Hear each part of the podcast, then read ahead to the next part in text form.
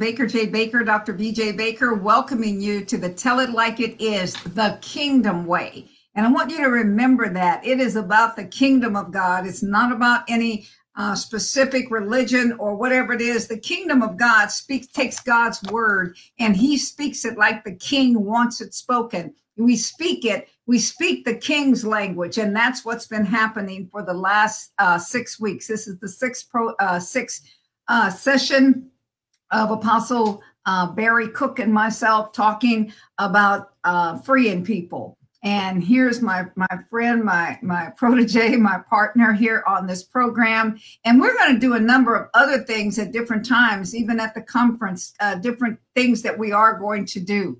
So uh, I, I, just want to make you aware of that. We're having um, the Love and Unity Conference um, uh, Convergence on when is it? June. Yeah, June uh, second, third, and um, uh, fourth. And fourth, yes. And Apostle Barry is also going to be in Ontario in May, right? Yeah, in May. And uh, check out the website about that too. Uh, myself and my congr- and the congregation that I oversee, uh, they will be there too. So uh, this man, I enjoy him. I love him, and I'm not going to take up more time. Uh, all of that because we want to get some substance into this. We want to do this, and uh, I want to let you know this is not the last time he'll be on my program. I just want to let you know. Actually, I'm really letting him know so that, that when I, I send him this next invitation of what it is that we're going to do, he don't make no comments like he did before. So welcome, Apostle Barry. Hey, praise God. That's all right. I, I'm I'm good on the cuff these days. So um, no, no, you let me know plenty of time. It's all good. Well, I'm loving talking about this subject. As you know, I've got a lot to say about it, and um, and when every time that I get uh, an opportunity to talk about it, I love doing it because, you know, I just love the fact that Jesus coming to this earth was to reverse that curse in Genesis, and I know I keep leading out to this, but that's where the my own my own journey started was just reading in Genesis about the curse that was placed on the man, on the woman, and on Satan. And it was mm, speaking very clearly about the the things that would come upon a woman. And the main thing it says is that her desire would be for the man and that he would rule over her. And that was part of the curse. But then the answer came through Genesis 3:15 when then through a woman. So the very you know, situation if Eve led a revolt, you know, uh, in some cases, that's what people believe. We always say, but what about the man? He was standing right there. He just let it happen, you know, so on and so forth. That's true too. And Adam received quite the whammy on him as well. Yet there was an order placed. When they were placed in the garden, it says that it was taken, the rib was taken out of his side, and that they would rule together, that they would have dominion together. It does. It's very specific about those words that they would co-rule. They would co-rule. They would figure out parts that each one was best at, and they would function and work as a team to fulfill the dominion in the garden. And, one of the that listen to that you said something in the way that you said it. Um, I, I, think many people have not heard it that way. That uh, the woman's desire would be for her husband to rule over her and that's something that um, you, you, know that, that that's that's something that that we don't hear. That's something that we don't normally talk that way about it. And then because what it's saying is this i abrogate my rulership. So now i want you over me. I don't want to rule and uh, uh, in this and co-labor and co and co-rulership. I want you to rule over me and and I mean, you know, I ain't gonna talk about our nation and people uh, uh, wanting to do that and giving up their uh, their responsibilities to rule over themselves. But this is one of the things that happen. So as you go on, that's one thing I want the people to understand. This is not was not God's intention. This was something that was a part of the curse that Jesus has already delivered you from. And so it's your choice whether to continue to live under the curse or in that curse or to go ahead and realize that your balls and your chains and and the freedom has been given to you for you. So yeah, and many many um you know in many in many homes that I know of the man's not good at keeping up with the money, and the woman does all the accounting, pays all the bills, and does all that. Well, but and and and then he still has things that he makes decisions on and rules and takes care of. So to me, that's closer to you know, and honestly, that's how most people operate these days. I mean, there's a few doinky doinks that are still on, stuck on yesterday, and some people just like to have everything done for them. Um, I mean, that's just where some people are. I mean, and and okay, that's cool. But if it was the other way around, and the man doesn't uh, and has that same attitude. I mean, you both can't have the same attitude. That's the bottom line. And even in that, that's not fair because we all got to be bringing something to the table in some capacity. That's what it means to be part of something. I just hang here and I look good. Okay, well then I can look bad and hang here if I bring something out. That's a stupid thought. The whole thing just you know you want to. It's just wrong in the way it's thought. But forget about all that. Jesus came turning around and that was the what was prophesied in Genesis 3:15. And now heading back over to that Revelation where we left off the last time, I want to run through this real quick, and that is, you know, I mentioned Justin Martyr. It reminded me of some notes that I jotted down, and I think I've talked about him well enough to be able to do it without those notes right before me. But Justin Martyr, who lived until about AD 150, I believe it was, says in his dialogue with, uh, I believe it's Tryphaena, the Jews, that both men and women were seen among them that had extraordinary gifts of the Spirit of God. They were dispersed from town to town and they started churches everywhere they went, both these males and these females. This is out of his his book right here. He says, according to the prophet Joel, it must have been the same as they read in the temple, because he surely poured his spirit on all of them, and they all acted the same. You could not tell in the dissertations of Irenaeus, you could not tell the difference between a male and a female, for the gift and the power and the presence of God and the leadership abilities upon them were all phenomenal and one and the same. Okay, I, I, I, Tertullian, one of the greatest Latin fathers, who also said some crazy stuff later on about about women, but um, you know, notes that he said women appeared in every early reference to ecclesiastical order that exists in our records, meaning they exist in leadership, and titles, and functions, and were just as important as everyone else. And he said, and many were a part of the apostolic orders of the time. What does that mean? They were part of the group of apostles. They were seen as functioning apostles of the time. So, again, and not only did apostles not die when the apostles died, but post ascension apostles were continued to be named in the scriptures as well as after the scriptures. You know, and Marcella preached Christianity publicly in Rome uh, uh, Jerome said in, in, his study. He said, Marcella, this woman, it's what he says, Marcella, this woman, this force to be reckoned with, shook entire Rome during the time of Jerome at about 340 AD. The translator of the Latin Vulgate is the person that made the comment. So he writes of her, all that I learned, I learned from her. And I also learned how to study my Bible after her meetings. Whoa. That's a long time ago, people. Don't tell me women weren't allowed to preach. This was this was, you know, obviously as we talked about in the previous ones, I encourage people to go back and listen, where we talked about the different text on women uh, preaching and where what Paul was dealing with, and we probably could go into it in more depth, but we're on a different route right now. And, and I just want to say, in the catacombs, everywhere. all around the world. The catacombs of the of the different uh, are found representation of women clergy on every wall in every location around the world.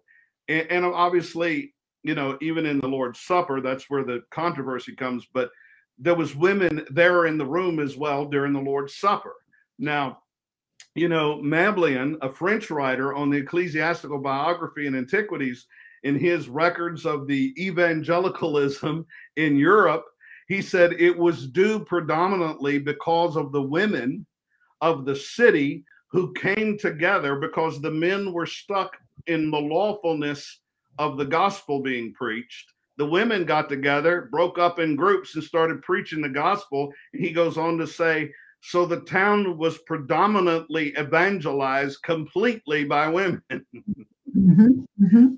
Men were trying to figure out whether they should allow them or not, and they just went out and did it. So I just love that kind of stuff. Okay, y'all work it out, and we'll do all the work for you. And then I'm sure they took all the credit, you know.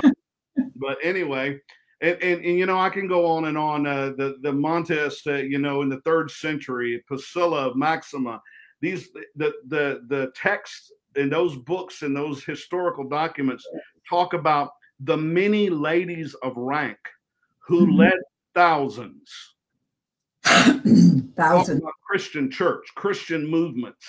There were women that were ladies that were lead, leading large movements, served, and it says that these women weren't just pastors, but they were all like evangelists and miracle workers, this guy says. And these are secular things. Understand, this is secular historians writing about this stuff. And and and I'll close out this part, but you know, Eusebius, you know, I read a lot out of Eusebius in one of my times in life, but he was like a fourth century. Uh, mm-hmm. He speaks of Pontimaimia of Amius, and this mm-hmm. was a prophetess in Philadelphia the you know like in the revelation not philadelphia in the united states right. and others who were who were equally distinguished for their love their zeal their calls for christ their organization and their supernatural manifestations. These were women of renown. Yes. I'm yes. saying that christian history sometimes cuts this stuff out and they don't repeat it. But but you, sometimes you can look back in the natural history, and they weren't judging it on that. They were amazed that the you know that everything was moving and being done. Now we left off in the last one talking about woman being represented throughout the Bible, the bride of Christ. We went to the Revelations. We read the text out of Revelations about how that um, in the end times it talked about Satan being thrown out of heaven, his war with with God, and then it says he was thrown down to the earth, and he made war against the woman, the church, and he came after her male child when she would have mature children. Uh, the enemy was mad at her for producing mature children. That's why there's such a struggle against discipleship. That's why there's all of this big, hardcore resistance against discipleship because the enemy has been breathing that attack that um, that witchcraft, that onslaught, that continual attack since the beginning of time. This scripture in Revelations is giving you a huge overarching view, and it's saying that the serpent spewed out water out of its mouth like a flood after the woman. Now we know when the enemy comes up like a flood, the Spirit of the Lord raises up a standard against him. Hallelujah. Mm-hmm. But it says that he might cause her to be carried away by the flood. The woman, he's coming after the woman, the church. So that's you. That's me. And now we're the woman. And then we see different instances in the Bible where we have to catch ourselves, like Ephesians chapter 5. We read the portion of scripture. We probably read it a hundred times or more or heard it read. And all we know is it's a text about marriage. And and it's not.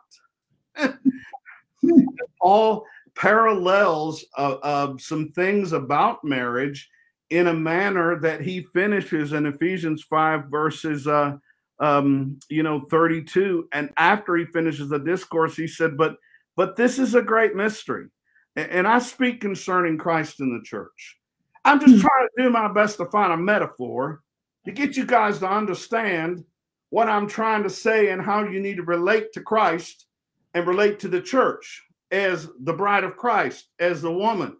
So, you know, husbands, you know, we talk about it when it says wives, submit to your own husbands and to the Lord. You're talking about you ain't got to submit to somebody else's pastor. You need to submit to yours. That's what I'm talking about. You know, I mean, I don't want to submit to nobody. Well, you, you you can't take that out. I mean, you know, and, and, there are other places that that speak of our relationship with our spouse. We're supposed to honor one another. We're supposed to submit to one another you know, well, don't you believe that a man is over one? And, and my thing is always like, okay, I can I can explain that schematic, but the angle you're leaning already is to have rulership without character. That's right. oh my. Like somebody saying, "Well, that's my my dad runs this church, so I'm in charge. You better do what I say." And they're like, "Boy, you ain't even got you ain't even you still got snot running out your nose, and you trying to boss me around like you know what the heck." I mean, there's still a respect you give them, but you also know uh, I'm gonna check with the right person here. It's because mm-hmm. they found off mean they have the charge on it. But he says so he goes down through for the husband is the head of the wife. And also, is Christ the head? What? What? What? Yeah, yeah. He's saying that he placed headship in the church. Go ahead. What are you going to say? Oh, no, no, no, no, no, no, no. Uh, that's not a bathroom, or that's not a. I'm going to interrupt. Yeah, yeah he says husband. So, in the scope of understanding verse 32, that Paul said, "I am talking about Christ and the church." Now you go back and read it and you see he okay wives submit to your own husbands it's to the lord. Oh okay. For the husband is the head of the wife as christ is the church because some people say that's jesus. Jesus is the husband. No now here he makes it straight verse 20 for the husband is the head of the wife as christ is head of the church. Oh he's talking about the church. So christ is head of that preacher he's your head too as an individual because he's savior of the body. But he's trying to just so you know he's delineating between there's a husband which is the leader that's over you in the lord. There's the wife you know who's the body of christ. And then there's christ who's in charge of all all that. Mm-hmm. everything everything everybody and therefore just as christ is just as the church is subject to christ so everybody's supposed to submit to Christ. See, you hear all those little arguments. That's what Paul was doing, dealing with it. You know, like he's not my head. No man my head. I think, okay, he's in. He's just okay. He's like, you're right. You're right. Just this, just as a church is subject to Christ, so let wives be to their own husbands and everything. So he turns it back around. It was, well, I got to follow my preacher blindly. It didn't say blindly. Nobody said why. Why do folks got to jump to hardcore extremes? It's because they don't want to do it. They don't like it. You know, that's the thing. So they jump to her. It doesn't say, it doesn't say, it's, and Paul said, follow me as I follow Christ. That's, that's it. That's simple. I mean, you know, they're asking you to do something that's unscriptural, unethical, or unbiblical. Then you choose, but you don't have to do any of it before the Lord. You're not bound by that. You are bound to have a right attitude in how you respond, and that you don't become a naysayer, a gossip, a backbiter, and all that kind of stuff but you know you don't you don't sit around and breathe pus all over the place. You make a decision what you're going to do you know? I mean i've had people ask me to do unethical unscriptural or you know things before and i just look at them and i'm like you know i'm not doing that but i tell you what i'll keep serving you and i'll work hard for you but i don't feel comfortable with that. And yeah. i if they fire me over that that's okay because they asked me to do something outside the bible you know I ain't yeah. All the what's, but I'm just saying I've been doing this a long time. So, um, in, uh, uh, in in in in uh, 531 out of the uh, Mirror translation, it says, "Marriage reflects this union. A man would separate himself from his own parents to be glued to his wife. Thus, two people, two separate people." Are now merged into uh, one new identity. Two individuals become one flesh. In the same way, he elevated us from our natural birth as only uh, as our only identity to an understanding of our origin in him. This is confi- uh, confirmed again in the new birth. His resurrection and our uh, subsequent uh, restored joint position together with him in heavenly places. Thus he brought about a new union of intimate uh, uh, oneness God and mankind revealed again as one person. And, you know, in 29, it talks about, you know, hey, dude, don't mistreat your own self. Don't be so stupid as to uh, beat on your own self. Don't flagellate. Don't do all of these things and stuff. So it, it's it's very, I mean, it's very, very, very plain as to the the the uh, convergence, as to the cohesion that he's making with Christ. At, I mean, you know, uh, uh marriage and the church. Go ahead. Yeah, and and and one of the things that let me just keep going down in this because it covers a lot of things that if you look at it, it breaks through confusion. Like verse 25 says, Husband, love your wives, love the church. Mm-hmm. Okay, ministers, pastors, leaders, You know, love your own church, love your people, love them. I mean, this is a great message on how to pastor as much as anything else. But watch, watch where it goes. Just as Christ also loved the church and gave himself for it. So you love that church, you love those people like I did. Don't just treat it like an occupation.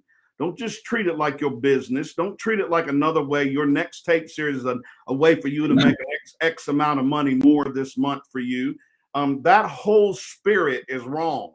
And it and it's the problem where the church it, because it whittles us down powerless spiritually, but we're still saying empty words and phrases. But this is the scripture I'm getting. Verse 26. He says that he, capital H, watch this. Meaning you giving them the word, but you're not the one sanctifying them. That's it. You do it for them but you are the delivery. You preach, you're faithful to it, but He is the one that sanctifies. He is the one that cleanses it, not you. Not you. You know, not you. You you can't you you can't. There's got to be a boundary in your spirit and in your mind that knows your part and God's part.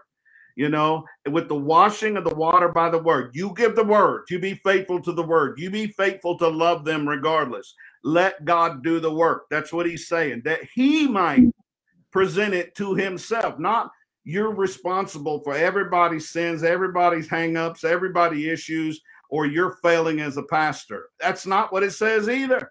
It says you do the job and leave it to him. God will reward you for being faithful to your job, not for nagging folks, chasing them around. I mean, like if I was growing up, if our pastor saw us at the movie theater, it didn't matter if we were there seeing an innocent movie he'd come up to the line and pull us out and make us go home.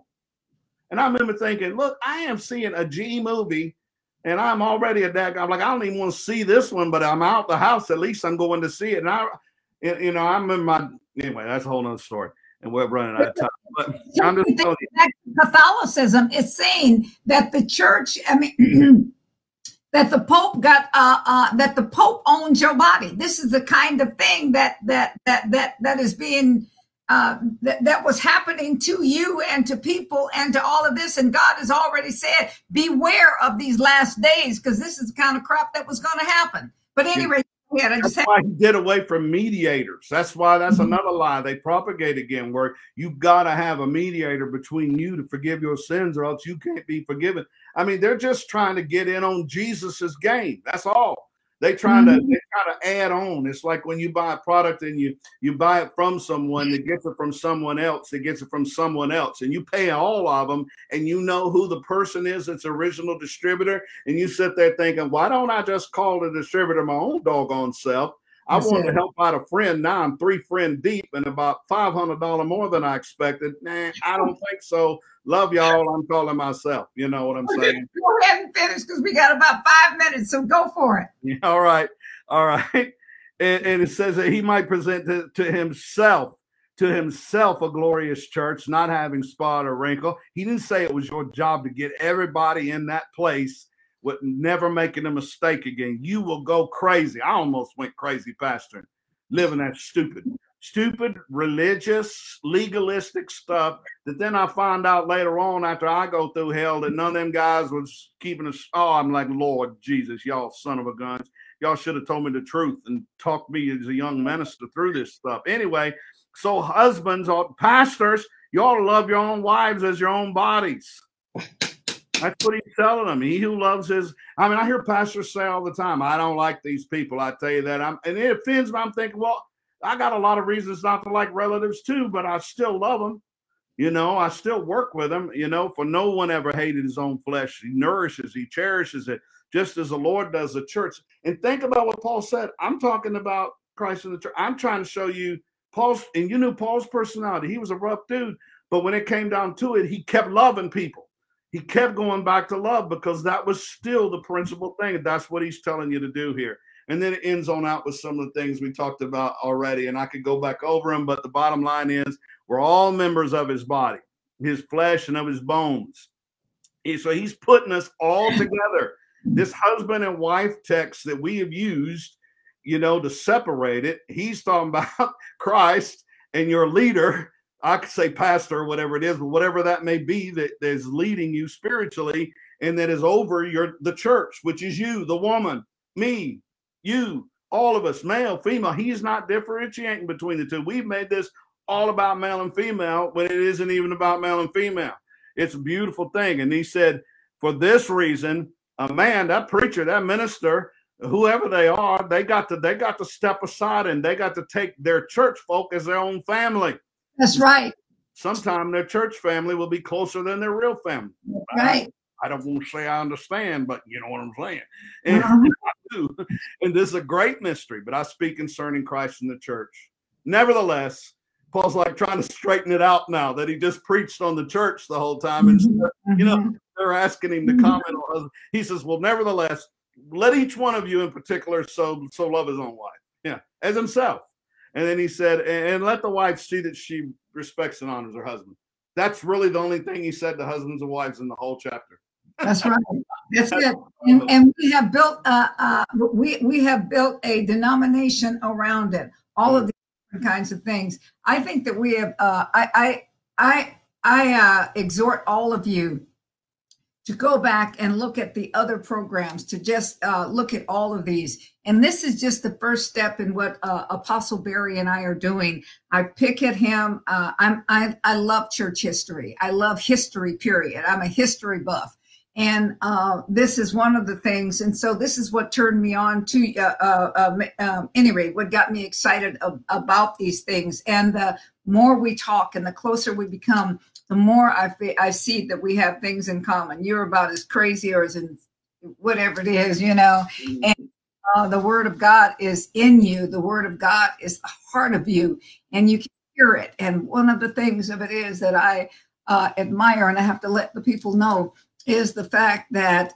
uh, the lack of compromise in this that it takes um, it, it takes a person to know the things and you've studied these things. And um, as a as a woman i'm telling you just stop stop allowing yourself to think the way that you're thinking about your call and about what god has given barry we got about five seconds 10 10 seconds so go ahead and speak to the people the final time but you will be back okay Okay. Well, I just want to exhort everybody out there, male or female, whatever it is, be faithful to the call of God. I know that you have other responsibilities and things that are going on, but it's the same thing that I tell males as I tell females. I'm yes, we do. Your his may be this, yours may be that, but that doesn't stop the call of God on you. It doesn't stop his your anointing. It doesn't stop your ability to step out. I mean, heck, eh, you know, you may even have your own conflict because sometimes he may have started in ministry and you may be more anointed than he is.